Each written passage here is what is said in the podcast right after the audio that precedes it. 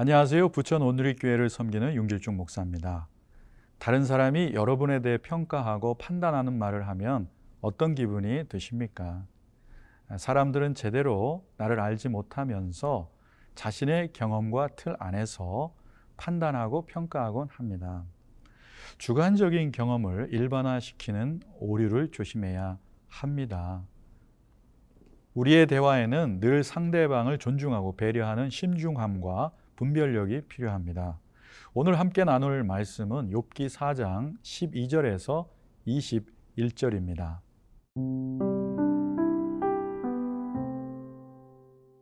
욥기 4장 12절에서 21절 말씀입니다.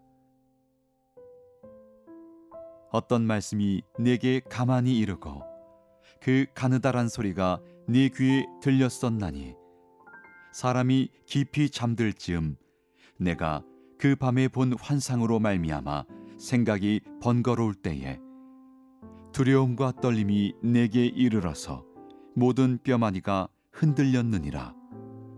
그때에 영이 내 앞으로 지남에 내 몸에 털이 주뼛하였느니라. 그 영이 서 있는데 나는 그 형상을 알아보지는 못하여도 오직 한 형상이 내 눈앞에 있었느니라 그때에 내가 조용한 중에 한 목소리를 들으니 사람이 어찌 하나님보다 의롭겠느냐? 사람이 어찌 그 창조하신 이보다 깨끗하겠느냐? 하나님은 그의 종이라도 그대로 믿지 아니하시며 그의 천사라도 미련하다 하시나니 하물며 흙집에 살며 티끌로 털을 삼고 하루살이 앞에서라도 무너질 자이겠느냐 아침과 저녁 사이에 부스러져 가루가 되며 영원히 사라지되 기억하는 자가 없으리라. 장막줄이 그들에게서 뽑히지 아니하겠느냐? 그들은 지혜가 없이 죽느니라. 인과 응보의 원리를 굳게 믿고 있는 엘리바스는 자신의 개인적인 영적 체험을 소개하면서 자신의 주장에 권위를 더하고 있습니다. 개인적으로 체험한 환상에 대한 묘사입니다. 12절입니다. 어떤 말씀이 내게 가만히 이르고 그 가느다란 소리가 내 귀에 들렸었나니. 조용한 가운데 무슨 말씀이 가만히 들립니다. 엘리야가 세미한 하나님의 음성을 들은 것이 떠오릅니다. 13절 말씀 이어집니다. 사람이 깊이 잠들 즈음 내가 그 밤에 본 환상으로 말미암아 생각이 번거로울 때에 소리를 들었을 때는 한밤중이었습니다. 엘리바스가 깊이 잠들지는 않은 상태입니다. 14절, 15절 이어집니다. 두려움과 떨림이 내게 이르러서 모든 뼈 마디가 흔들렸느니라. 그때 영이 내 앞으로 지나매 내 몸에 털이 주뼛하였 느니라. 깊은 밤중에 가만히 들려오는 소리로 인하여 엘리바스는 두려움과 떨림이 임하고 그로 인해 탈골이 될 정도로 전신이 흔들렸다고 했습니다. 마치 뒷차에 받친 것처럼 온몸에 뼈에 충격이 오는 것과 같은 느낌입니다. 그리고 형상을 지닌 한 인격체가 엘리바스 앞을 지나가므로 전신의 털이 쭈뼛 서는 것을 느낍니다. 아, 공포 영화의 한 장면과 같습니다. 16절 말씀입니다. 그 영이 서 있는데 나는 그 형상을 알아보지는 못하여도 오직 한 형상이 내 눈앞에 있었느니라. 그때 내가 조용한 중에 한 목소리를 들으니 온몸에 뼈가 흔들리고 온몸에 털이 쭈뼛 서 있는 채로 두려움을 주는 영적인 인격체가 엘리바스 바로 눈앞에 있었다고 했습니다. 형상은 있었지만 형체는 뚜렷이 알아볼 수 없는 상태입니다. 이는 마치 아브라함이 하나님의 현현을 체험하는 장면이나 사도 바울이 담에색 도상에서 예수님의 현현을 체험하는 장면과 비슷합니다. 모세가 가시떨기 나무 가운데 현현하신 하나님을 경험한 장면이나 엘리야가 바람 지진 불 후에 세미하게 하나님의 음성을 듣는 장면이 떠오르게 됩니다. 이러한 계시의 경험은 엘리바스의 주장에 대한 권위를 더욱 높여줬을 것입니다.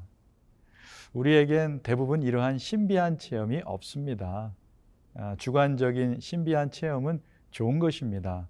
하지만 이러한 주관적인 신비 체험으로 인해서 교만해졌거나 이런 체험을 하지 않는 사람을 폄하하고 비판한다거나 이러한 주관적 체험의 틀로 모든 것을 평가하고 해석하려는 것은 그것은 자기의에 빠지게 하는 그런 아, 않은 아, 일이 되는 것입니다. 건강하고 바른 영성은 하나님의 말씀이 기준입니다. 영적이고 신비한 체험을 주시든지 안 주시든지 그것은 하나님의 주권에 속해 있습니다. 이미 우리에겐 완전한 계시의 말씀이 있습니다. 사도 바울이 경험한 3층천의 신비 체험을 굳이 설명하지 않는 것도 우리 모두에게 필요하지 않기 때문입니다. 우리 모두에게 해당되지 않기 때문일 것입니다. 우리가 신비적이고 주관적인 체험을 했을 때 이것이 영혼을 구원하거나 다른 일을 세우는 데 쓰인다면 말하는 것이 좋지만 자신을 드러내는데 자신을 뽐내는데 사용이 된다면 아니함만 못할 것입니다.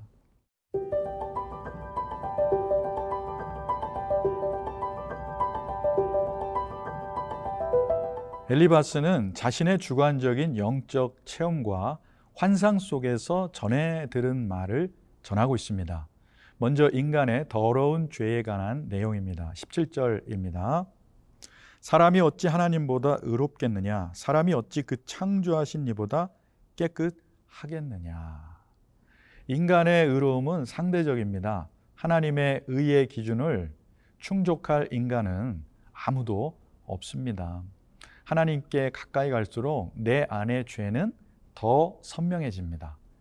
이사야 6장에는 이사야가 소명을 받는 장면이 나오는데 하나님을 뵙고 나서 고백하는 말이 무엇입니까? 화로다. 내가 이제 망하게 되었다. 부정한 자가 하나님을 배웠기 때문이다. 라고 말하고 있습니다. 예수님께서 깊은 데로 가서 그물을 내리라고 명하신 대로 베드로가 순종했을 때 엄청난 양의 물고기를 잡았습니다. 그때 베드로는 자신의 죄됨을 감당하기 어려워서 납작 엎드려 죄인됨을 고백합니다. 주여 내가 죄인이니 나를 떠나소서 이렇게 간청합니다. 그러니까 하나님을 만난 사람은 겸손하게 살 수밖에 없는 것이죠. 다음으로는 인간의 미련함입니다. 18절 말씀입니다. 하나님은 그의 종이라도 그대로 믿지 아니하시며 그의 천사라도 미련하다 하시나니 여기서 종은 천상의 존재입니다. 천상의 존재들도 미련하다 이렇게 말하고 있는데 이 미련은 불완전하다는 의미입니다. 그러니까 천상의 존재도 이렇게 불완전할진데 하물며 인간의 미련함과 불완전함은 얼마나 더하겠습니까? 인간의 불완전함을 이렇게 묘사하고 있습니다. 19절입니다. 하물며 흙집에 살며 티끌로 털을 삼고 하루살이 앞에서라도 무너질 자이겠느냐. 흙집은 쉽게 무너집니다. 아담이 흙으로 지음받았듯이 인간의 근원은 흙먼지일 뿐입니다. 인간의 실존을 하루살이에 비유함으로 인간의 연약함을 강조하고 있습니다. 인간이란 잠시 있다 사라질 아침 안개 같은 존재라는 겁니다.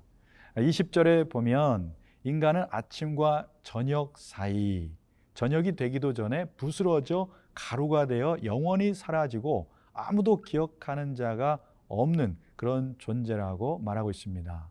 21절에 보면 인간은 장막의 말뚝이 뽑혀지면 장막 친 자리가 흔적이 남아있지 않듯이 인간은 흔적 없이 사라질 존재라는 것을 말하고 있습니다.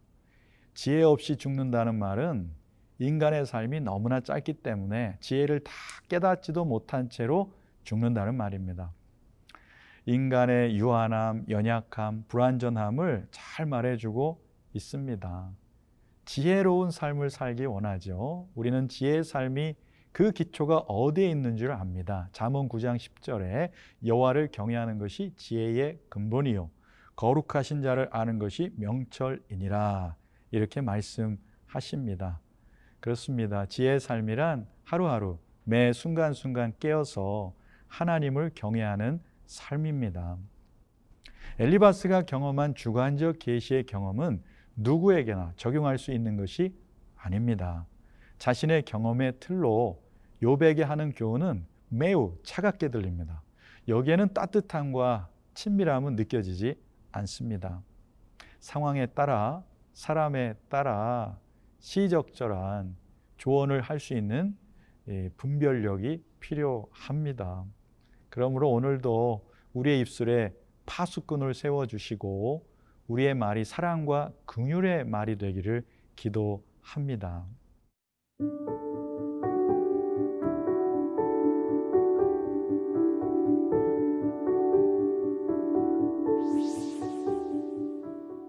사랑하는 주님, 자신의 경험으로 나를 판단하고 평가하는 사람에 대해 지나치게 신경 쓰지 말게 하옵소서. 그리고 나의 주관적인 경험과 틀로 다른 일을 판단하고 평가하는 것을 멈추게 하옵소서. 하나님의 눈으로 있는 모습 그대로 바라보게 하옵소서.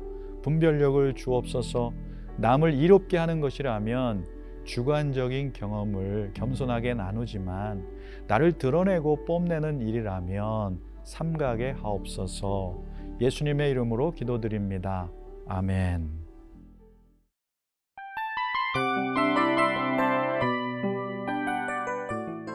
이 프로그램은 청취자 여러분의 소중한 후원으로 제작됩니다.